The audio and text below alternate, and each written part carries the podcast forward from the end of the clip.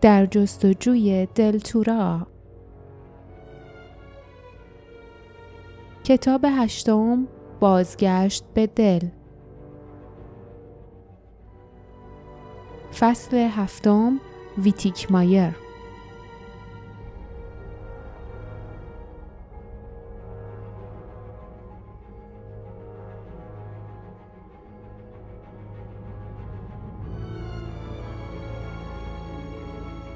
دلیجان تکان می‌خورد.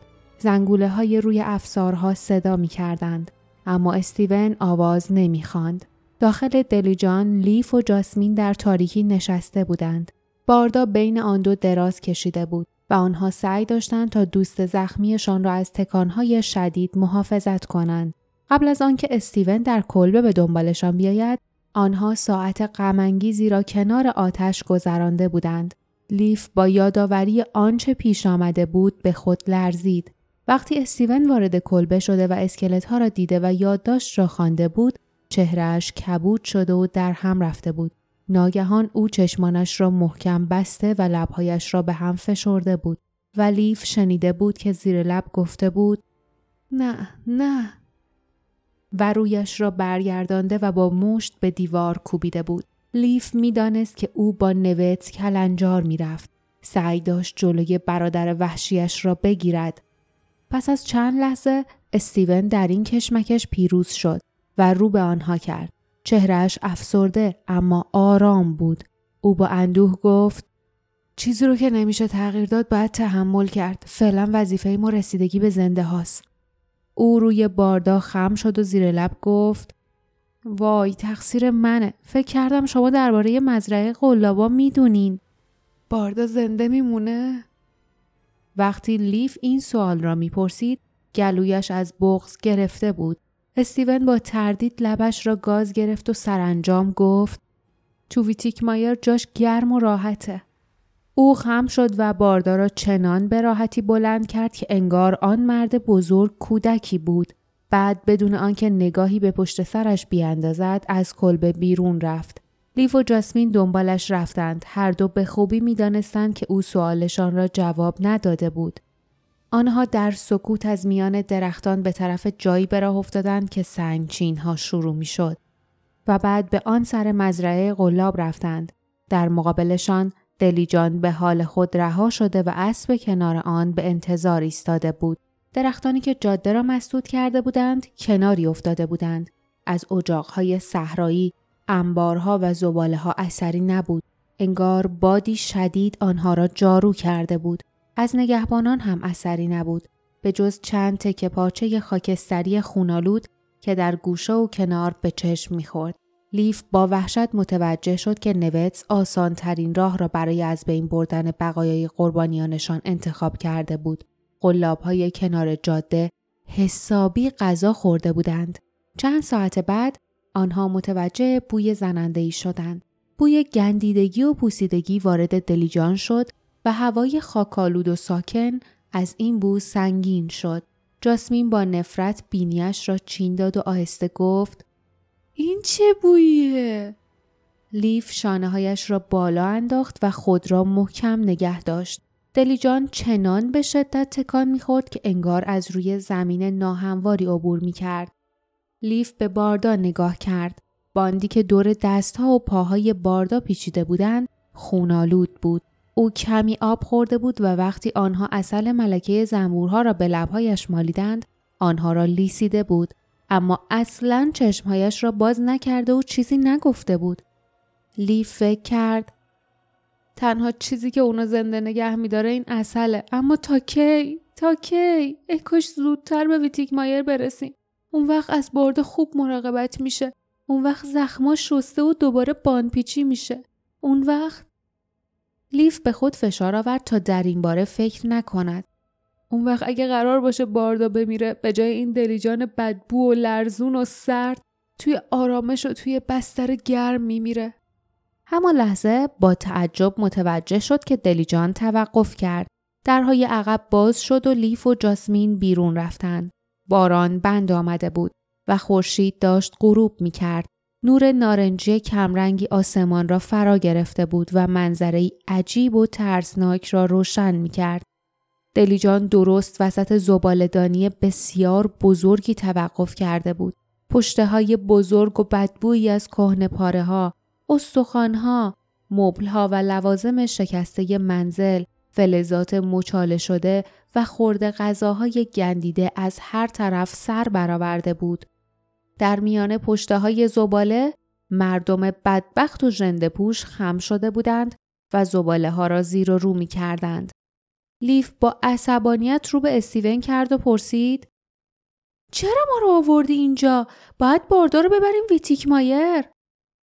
استیون بی هیچ حرفی به علامتی اشاره کرد که درست کنار دلیجان قرار داشت. به ویتیک مایر شهر بوگندو خوش آمدید. قبل از آنکه لیف بتواند چیزی بگوید، یکی از زباله گردهای ژنده پوش که به چوبی تکیه داده بود، لخلخ کنان به طرف آنها آمد. یکی از چشمانش را با تکه پارچه سیاهی پوشانده و دستمالی نیز جلوی بینیش بسته بود که بدون شک برای محافظت از بوی گند زباله ها بود. او به جلو خم شد. با چشم سالمش نگاه موزیانهی به آنها انداخت و با صدای گوشخراشی که شبیه قارقار بود گفت میشه ازتون بپرسم دنبال چی میگردین؟ اونم اینجا وسط پسمونده های شهر دل. لیف و جاسمین مکس کردند. نمی‌دانستند چه بگویند. زبال گرد هر هر خندید و گفت شاید دنبال سرپناه میگردین. پس دنبالم بیان. همتون به ویتیک مایر خوش اومدین. مرد لنگان لنگان از میان پشته های زباله راه گشود. چنان راحت که معلوم بود نتیجه تمرینی طولانی بود. همسفران که نمی‌دانستند چه کار کنند دنبال او به راه افتادند. لیف و جاسمین پیاده می رفتند و استیون با احتیاط اسب را میان آن هزار تو هدایت می کرد. هنگامی که راه می رفتند از کنار تعداد زیادی آلونک محقر عبور کردند که با چوب، قوطی و پارچه ساخته شده بود. مردم بیرون این آلونک ها قوز کرده بودند. تهمانده های غذای آن روز را زیر و رو می کردند. یا برای پختن غذا آتش روشن می کردند.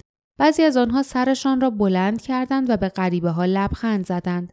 اما بعضی دیگر اصلا به خود زحمت ندادند که حتی سرشان را بلند کنند. پشت یکی از پشته های عظیم ساختمانی دیده می‌شد که به نسبت آلونک های آنجا اوضاع بهتری داشت. زبال گرد به ساختمان اشاره کرد. لیف و جاسمین به استیون نگاه کردند و بعد دنبال آن مرد وارد ساختمان شدند. چیزی قافل گیر کننده در انتظارشان بود. زیر لایه نازکی از قوطی و تخته ساختمان محکمی قرار داشت. آن بنا بسیار بزرگتر از آنی بود که از بیرون به نظر می رسید. زیرا همه جای آن به جز ورودیش زیر پشته های زباله مدفون شده بود. آنجا نه تنها بزرگ بلکه تمیز و بسیار مرتب بود. دور تا دور دیوارها تخت های تاشای تمیز به چشم می‌خورد. روی هر تخت پتویی تا شده و زیر آن وسایلی روی هم چیده شده بود. زبال گرد به طرف آنها برگشت. خود را صاف کرد و شال جلوی بینی و تکه پارچه که روی چشمش را برداشت. جاسمین با تعجب گفت دوم دهان دوم به لبخندی باز شد و پرسید منو نشناختین؟ عالیه. حتما انتظار نداشتین که قرارگاه گروه مقاومت توی زبال دونی باشه. اما واسه مخفی شدن کجا بهتر از اینجا؟ هیچکس با میل و رغبت به اینجا نمیاد. حتی نگهبانای خاکستری. کی به زباله گردای فقیر اهمیت میده و به اونا توجه می‌کنه؟ بعضی از آدمایی رو که سر راهتون دیدید زباله گردای واقعی هن. آدمای غمگینی از شهر دل که وسیله امرار معاششون رو از اونا گرفتن. بقیه بیشترشون افراد ما کلاک، فاردیب، حتی زیان و بقیه یه جای اون بیرونن. داینم رفته آب بیاره. لیف با فهمیدن حقیقت سرش را به آرامی تکان داد و فکر کرد هیچ چیزی اونطوری نیست که به نظر میاد. حتی اینجا. جاسمین فوری گفت دوم باردا زخمی شده. باید از اون مراقبت و پرستاری بشه. و نگاهی به لیف انداخت. خبرهای دیگری هم هست. خبرهای بد لیف دست در جیبش کرد و یادداشت مچاله شده اندون را بیرون آورد. چشمان تیره دوم تیره تر شد. انگار که به نحوی می‌دانست قرار است چه پیش آید. اما او یادداشت را نگرفت. در عوض به سرعت برگشت و رو به در ورودی کرد و با خشونت گفت بعد از رسیدگی به وضع باردا به اندازه کافی برای این کار وقت داریم. اونو بیارید. هر کاری از دستمون بر بیاد براش می‌کنیم.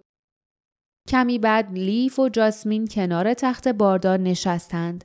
زخمهای خودشان شسته و پانسمان شده بود و باردا سرانجام در آرامش به سر می برد. خونریزیش بند آمده بود و از این بابت ممنون متحد عجیبشان یعنی گلاک بودند. گلاک وقتی مچ لیف را گرفته و مشغول وارسی آن بود قرقر کرده بود این زخم و پانسمان کردن خوب نمیشه قلابا یه چیزی تزریق می‌کنن که خونریزی بند نمیاد. او به طرف تخت سفریش رفت و در میان وسایل زیر تخت دنبال چیزی گشت. بعد با کوزه کثیف که پر از خمیر خاکستری رنگ بود برگشت و دستور داد. از این خمیر رو گاز گرفتگی بمالید. جاسمین با سوء زن خمیر را بو کرد و پرسید این چیه؟ گلاک قرولند کرد. من از کجا بدونم؟ اونایی که این خمیر رو درست کردن خیلی وقت پیش مردن.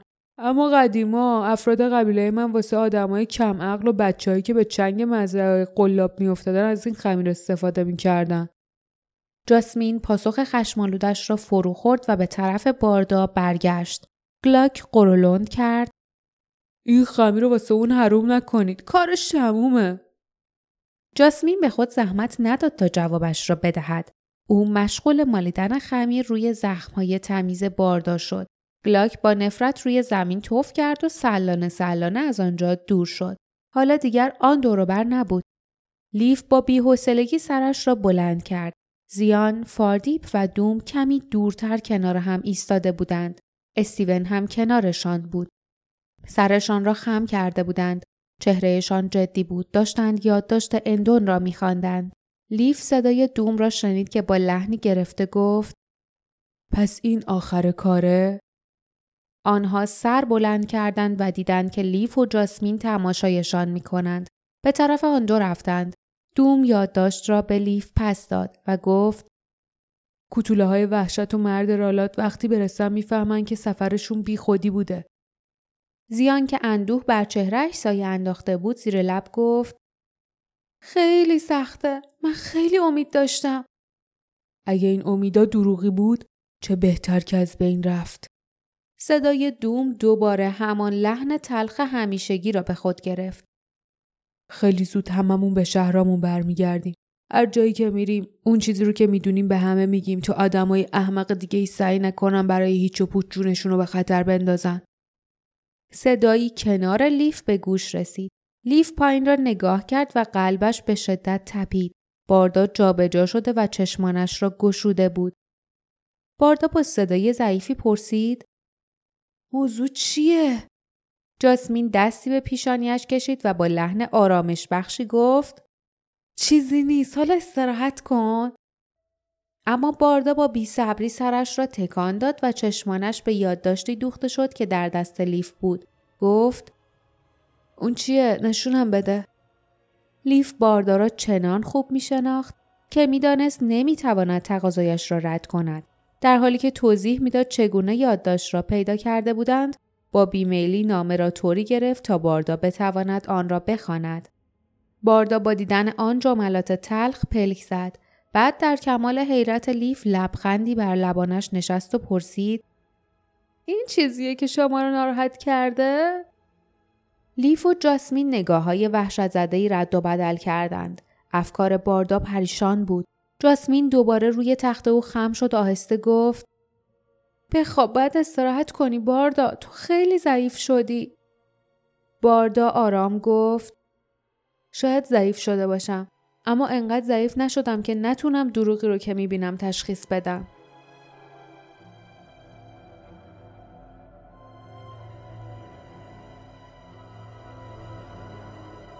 پایان فصل هفتم.